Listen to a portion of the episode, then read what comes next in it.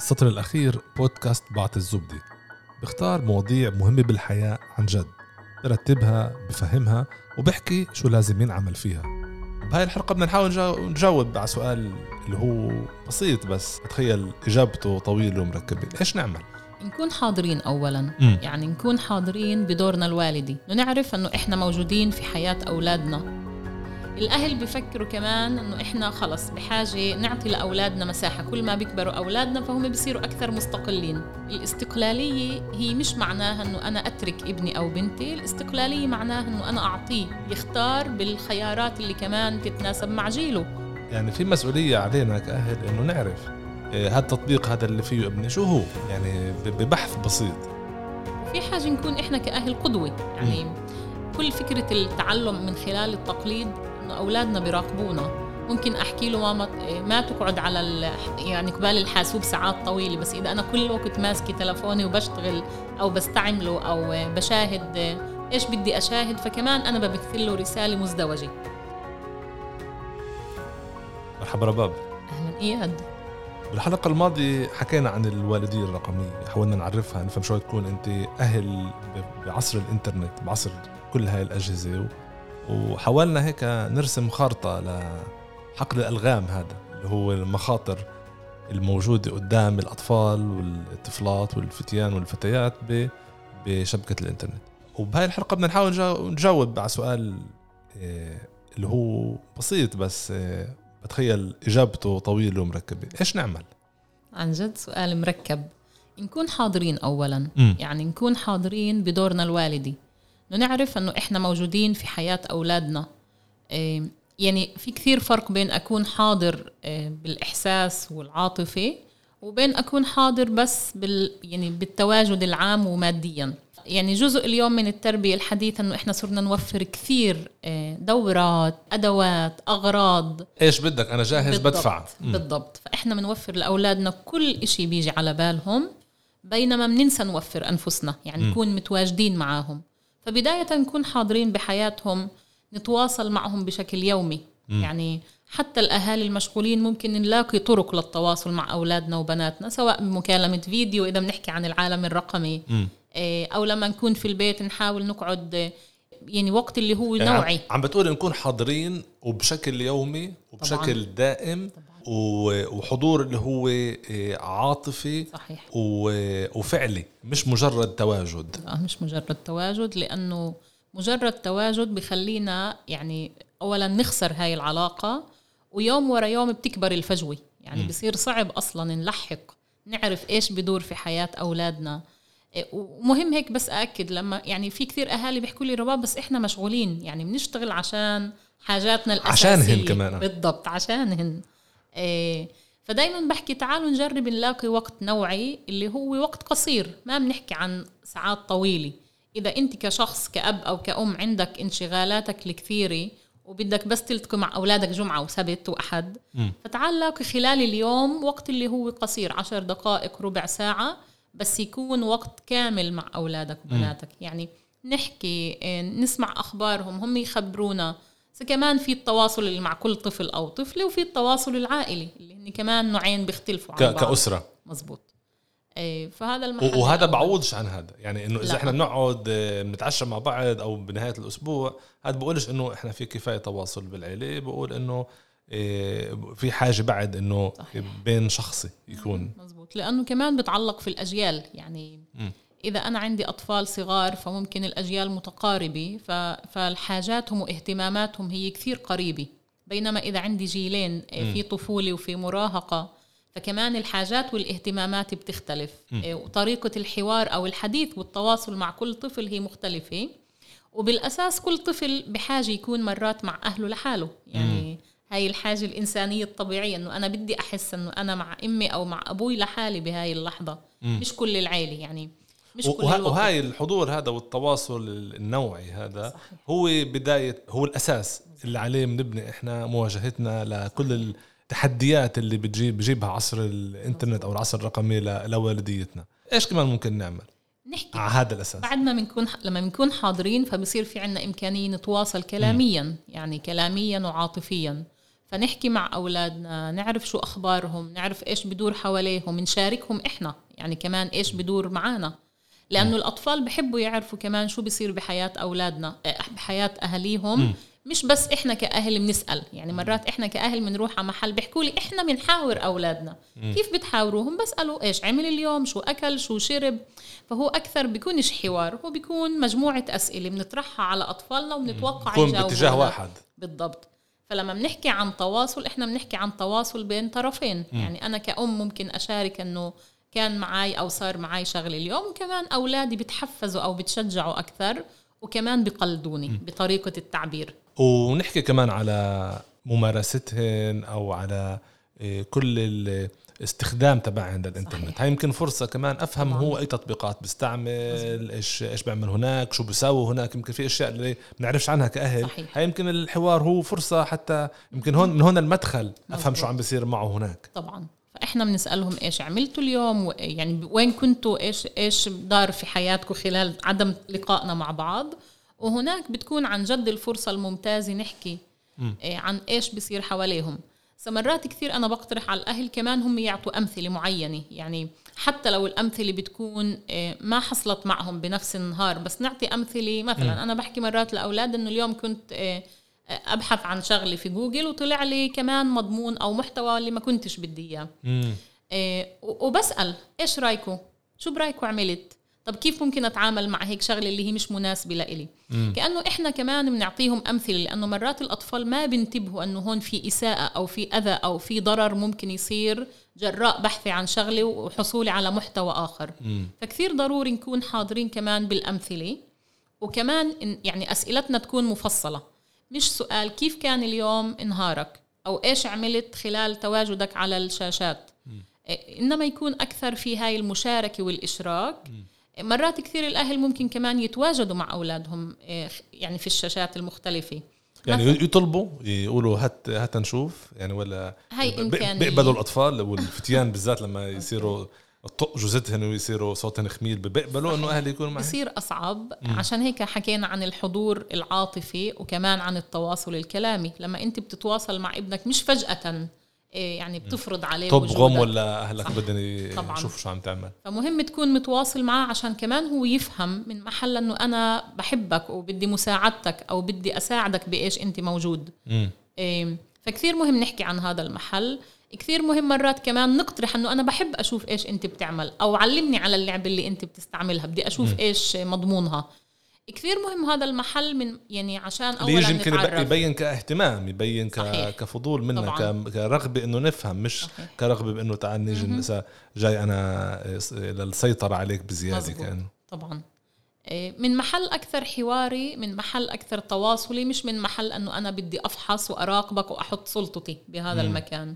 لأنه كل ما الأولاد والبنات بيكبروا تمردهم ورفضهم والصراع بيننا وبينهم بصير أكبر، فإحنا كمان بدنا نحاول نوجد هاي الحلقة يعني الوصل. إذا بيكون في علاقة والدية طبعاً مبنية على الحوار من جيل صغير، هل هذا الإشي بيساعد بالمراحل المتقدمة جداً؟ بيساعد أكثر؟ طبعاً كثير بيساعد، لأنه الطفل بحس بأمان أكثر أو براحة، وهو بعرف كمان حتى لما أنا برفض أو بتمرد أو بحكي مش مناسب، في أهل عندهم ردة فعل بتتقبلني، وهذا بياخذني كمان لمحل ردات فعلنا كأهل. يعني م. ردات الفعل إلها عدة أنواع، فممكن تكون هي ردة فعل متفاجئة مستغربة من حدث معين أو من موقف معين، ولكن بتقدر بعدين تتواصل. بس في ردات الفعل اللي هن القامعة والعنيفة اللي اللي شوي شوي بتقطع التواصل أو الإمكانية أصلاً الاتصال بيني وبين ابني أو بنتي. فكثير مهم إحنا ننتبه ونراقب ردات فعلنا لحتى تكون أكثر محتوية، مش يعني مش كمان هي ردات فعل اللي بتقمعهم وبتحطهم في الزاوية وبتبلش بس تعاقب فيهم ونفكر حالنا هيك حلنا المشكلة، ما كناش عارفين إنه هيك صحيح. عم نقطع جسور آه لقدام كمان، لأنه مشاكل والتحديات مش رح تخلص. بس مزبط. التوجه ساعتها للأهل والمكاشفة والحوار حولها، يمكن أصعب. هذا اللي الجسر هذا إنه يتضرر من هاي. صحيح. بس يمكن كمان رباب يعني في مسؤولية علينا كأهل إنه نعرف يعني يعني بنفع إنه إحنا نبادر نيجي نفهم هذا التطبيق هذا اللي فيه ابني شو هو، يعني ببحث بسيط إنه تيك توك، طب شو هو التيك توك، شو بنعمل فيه هناك، او اللعبه هاي. شو هاي اللعبه؟ انه حتى لما اجي بحوار معه يشوف انه عندي معرفة, معرفة عندي اساس. يعني هذا مش مثلا كتير بنحكى اليوم على بدي اعرفك من رايك فيها كل ال ال منظومات الرقابة الوالدية أو مزبوط. التحكم الوالدي, إنه في أدوات اللي موجودة. أنا يعني وظيفتي إنه أفوت أعرف إيش هاي الأدوات وأحاول. يعني مثلا إحنا بمركز حملة في عنا ملان مضامين اللي موجهة للأهل واللي بتحكي على كل واحد من هالأدوات وبتشرحها وشو. فأنا يمكن دوري أفوت وأقرأ وأشاهد وأعرف حتى كمان, لأنه هذا في نهاية الأمر بده يخليني أقدر أعرف أكتر حتى عن إيش عم بيصير مع بنتي أو ابني. قبل هذا أحكي لك, عشان الأهل يبلشوا يعني يفحصوا أو يتعرفوا على هاي الأدوات بدهم بالأول يعني في فكرة مغلوطة اتجاه التعامل مع العصر الرقمي. كثير أهالي بيحكوا أأمن ابني أو بنتي يكون جوا البيت وموجود لساعات قبال الشاشة من أنه يكون برا. يعني في الخوف أنه برا هو المحل المخيف. بعدها لليوم تنحكى بشكل كثير. لا بقول زمان هيك كان يمكن آه أنه كانت برا أكتر الحارة والكتير ناس وعنف أو خطر أنه تعرض لشيء أذى, وبالبيت كان يا تحت عينينا. اليوم يمكن جوا, جوا البيت هو قدام و... صحيح, هذا اللي إحنا بنحكي. بس في أهل يعني بعد بيحكوا أنه ابني يكون قبال بلعب في لعبة معينة جوا بيتي أأمن لي من أنه يطلع لبرا. فهذا محل اللي هو يعني كثير خطير. كمان كيف إحنا رح نتعامل مع الموضوع؟ إذا أنا كأم بحس آمن لإلي أنه ابني موجود إقبال الشاشة ساعات طويلة, حتى لو بلعب فيفا بس بلعب لعبة اللي هي كأنه متعارف عليها وبسيطة, بس هو خطير لأنه حكينا عن المخاطر مسبقا. فكثير مهم أولا أنا أطلع من هاي الفكرة أنه هو مش آمن, لأنه في كثير أضرار أخرى ممكن تصير يعني على أثر هاي هذا الاستعمال. لما أنا بعترف بهاي النقطة كمان بصير في عندي إمكانية أتعرف على أدوات جديدة, يعني أكتشفها, أتعرف عليها, أستعملها, أنزلها عندي على تلفوني أو على حاسوبي. يعني بدي لازم نغير المنطلق, نطلع من المنطلق إنه لما هو حتى لو هو بالبيت وعم بلعب لعبة, وحتى لو اللعبة هاي اللي بلعبها أو الإشي اللي بيستخدمه هو الوسيلة اللي بستخدمها هي مقبولة وما فيش عليها أي إشكال حقيقي, هو مش آمن. صحيح. ولازم الإحساس الوالدي هذا إنه ابني أو بنتي غير آمنين هو البرايك اللي المفروض يحركنا لأنه نفحص ونبلش نمشي بمسار اللي فيه نبني هذا السور تبع الأمان أو نبني هذا المساحة الآمنة إذا أدق أكتر. ووقتها بيجي دور الأدوات المختلفة. يعني م. لما أنا كأهل واعية إنه في هون ضرر ممكن يكون يعني على ابني أو بنتي, كمان بصير في عندي إمكاني أستعمل كل أدوات الرقابة المختلفة م. اللي برأيي هي كثير مهمة, كثير بتساعد, وكمان بتعلق إيش إحنا بدنا نستعمل وكيف بدنا نعرضها. يعني الأهل بيفكروا كمان إنه إحنا خلص بحاجة نعطي لأولادنا مساحة, كل ما بيكبروا أولادنا فهم بيصيروا أكثر مستقلين. الاستقلالية هي مش معناها أنه أنا أترك ابني أو بنتي, الاستقلالية معناها أنه أنا أعطيه يختار بالخيارات اللي كمان تتناسب مع جيله أو مع قدراته أو مع إمكانياته. لأنه مرات الأطفال يعني كل ما بيقربوا أكثر على مرحلة الشباب المراهقة هناك في كثير مغريات اللي ممكن عن جد تكون خارج السيطرة. فكثير مهم يكون في أهل داعمين يعني بيحكوا عن الموضوع, بيشرحوا إيش بصير حتى الطفل يقدر يختار. يعني فكمان انه احنا نعلمه كيف يختار, كيف يرفض, وين تيحكي مش مناسب لإلي, انا بضلني اصاحبكم بس مش مناسب لإلي الاشي اللي راح تعملوه باي نوع من الانواع. لانه كمان التنمر فيه الضغط الجماعي, انه تعال نضغط او نعمل شغله م. اتجاه حدا من اولاد صفنا, تعال ننزل فيديو, تعال نحكي جمله اللي هي مش مريحه. بس انت حكيت على معضله معينه كانه الاهل بتسألوا حواليها, اللي هي بين المراقبة, إذا أنا براقب أو بتحكم أو كأنه فيها اختراق للخصوصية أو فيها مس بالاستقلالية. صحيح. وهي يمكن معضلة بالذات للأهالي المعنيين يربوا تربية تنسميها متنورة أو تربية اللي بت... اللي بتنمي الطفل وبتقويه. مهم نحكي عن هاي النقطة لأنه بنهاية الأمر في كمان من جهة تانية في مسؤوليتي أنا بالآخر. هذا الطفل أو الطفلة تحت رعايتي, مسؤوليتي كيف أنا لما بطلع السيارة يحط حزام الأمان, وكيف لما نروح على مشوار نتأكد أنه بمحل اللي هو آمن أحميه كمان هنا, أو, أو أضمن أنه أراقب أنه هو بإطار اجتماعي اللي هو مناسب وكذا.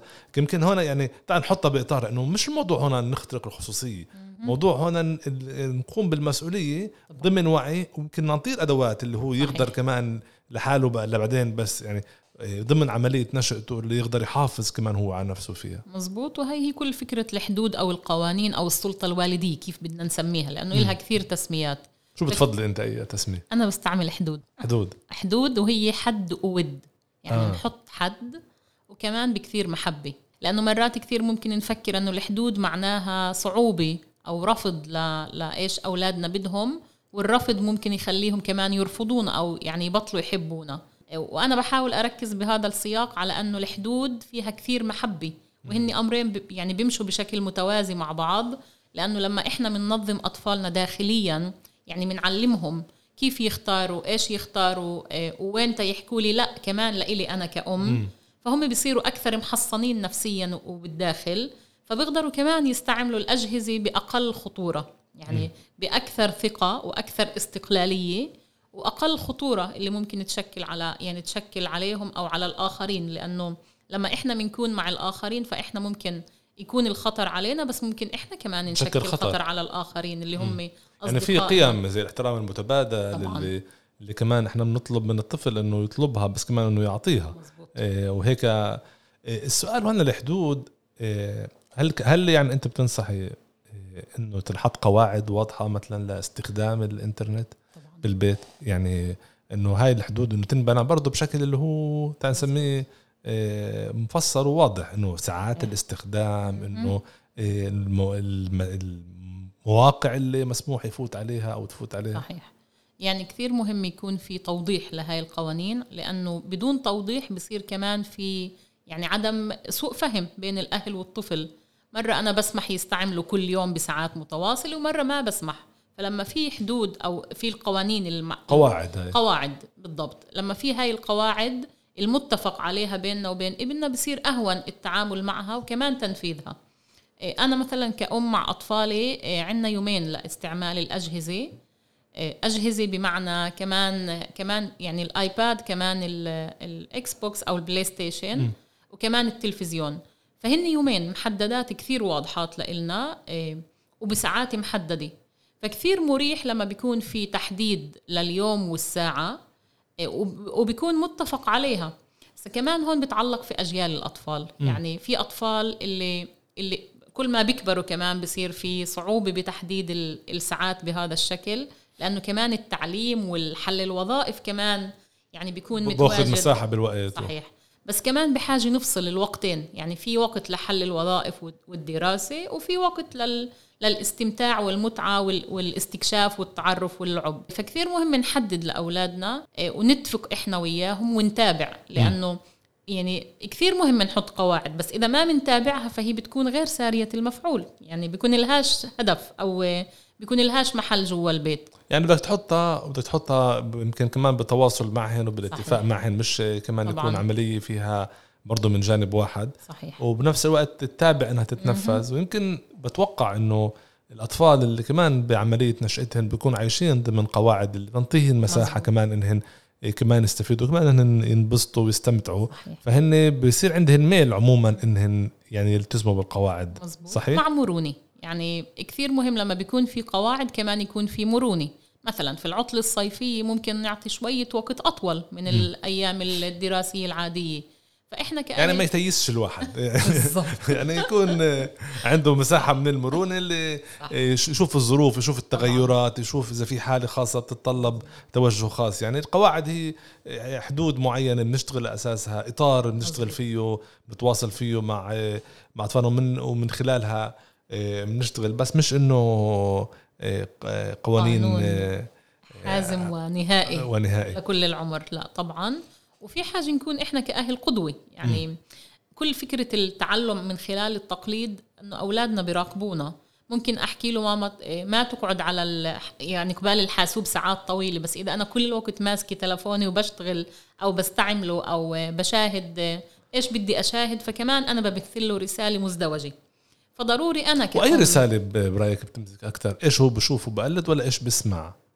إيش بشوفه بقلد طبعا. مم. يعني ممكن أحكي له ما تعملش هيك، بس باللحظة اللي أنا بعمل فهو مباشرة ببلش يقلد هذا ال... وفعليا في يعني إذا بدنا إذا موضوع الاستخدام والطويل الأمد والجلوس الساعات قدام شاشات وقدام تليفون، إذا الأهل نفسهم عاملين هيك فعلا حتى يعني أوش هن شوف ان الطفل بيقلدهن وحكيهن كمان منزوع الشرعية بمعنى او باخر، لانه انت ايش جاي تحكي لي ما انت كل نهارك على التليفون، انه في اشي كمان بهز مزبوط. المصداقية طبعا الا في الحالات اللي فيها احنا بنستعمل الاجهزة لشغل يعني، فمهم كمان نوضح لاولاد انه حاليا انا بشتغل، حاليا انا بستعمله لاستعمالات اخرى، لانه كمان حقنا كاهل نستمتع او نتواصل او مشكلة هاي حقيقة. انا مرات بكون اقرا كتاب على التليفون ب... ب... ب...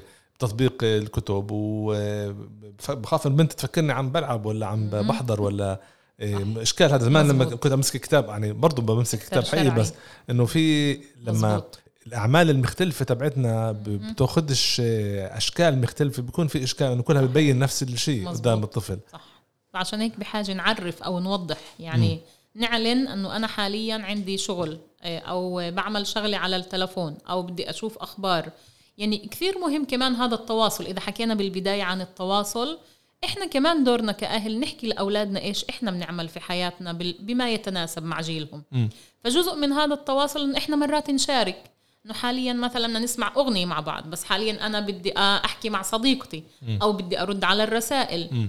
ومع هذا ننتبه قديش وقت إحنا منكون ووينت هذا الوقت بيكون على حساب وقتنا العائلي وتواجدنا مع أولادنا وبناتنا. يعني الأساس إنه إحنا نكون مدركين وواعيين كل الوقت إنه إحنا قدوة. كل سلوك بنعمله اللي له علاقة باستخدام الأجهزة الرقمية هو عاملين الأولاد شايفينه، وراح يكون بالنسبة لهم توجيه معين لإيش إيش لازم يعملوا وكيف لازم يتصرفوا. ويمكن كمان لما احنا منورجي انواع الاستخدام المختلفه لهالاجهزه كمان، بس يعني كمان بنكون معهم بتواصل ومنفهمهم و... بس كمان هن بيشوفوا الامكانيات الثانيه تاعت الاجهزه غيرها، انه كمان هذا جهاز للعمل وللقراءه وللاطلاع وللامور المختلفه. صحيح. في بعد إشي لازم نعمله يعني انه احنا نكون متواجدين ومتواصلين بشكل يومي حقيقه م. وكل الوقت نتعرف على الامور الجديده، لانه يعني سرعه التطبيقات الجديده وال والمنصات الجديده اللي بتنفتح هي كبيره وعاليه م. فنكون احنا كمان متبعين لحتى نخفف من ونصغر من هاي الفجوه بيننا وبين اولادنا، وكمان ما نمنع منع نهائي، انما نكون بهذا التواصل اللي بحب وبعرف لحتى الطفل ما يعمل الأمور من ورانا. يعني بحاول ألخص بحاول يعني إيه، حكينا إنه أول شيء نكون متواجدين وحاضرين، وإنه نحكي ونتواصل، وإنه نتبع، وإنه نحط قواعد ونتبعها كمان، وإنه إحنا نفسنا نكون مدركين إنه إحنا قدوة، ونضلنا عمليا مطلعين على آخر المستجدات. هاي كأنه الأمور الأساسية اللي عليها بنبني احنا الوالديه الرقميه تبعتنا. والشغله الاخيره يكون في وقت نوعي ومشترك بيننا مم. وبين اولادنا، انه انه نكون حاضرين ومتواصلين معهم بوقت نوعي معهم معنا كاسره ومع كل طفل بحد ذاته. طيب يعني مش هوين التحديات اللي قدامنا كاهل بهاي الفتره، بس بتامل انه نقدر كمان ان بتواصلنا مع اولادنا نقدر نربي جيل يقدر كمان يكون جيل اللي هو مستقل وواعي وعنده مساحه للحياه. رائع جدا، جيل سعيد إن شاء الله. بالضبط، سعيد وعنده رضا ذاتي ويقدر يساهم كمان بالتحديات اللي قدامه، يعني قدامه المستقبل كمان اللي فيه ملان تحديات. شكرا كتير رباب، كانت حلقات ممتعة معك. شكرا شكرا, شكرا إياد، يعطيك العافية. يعافيك.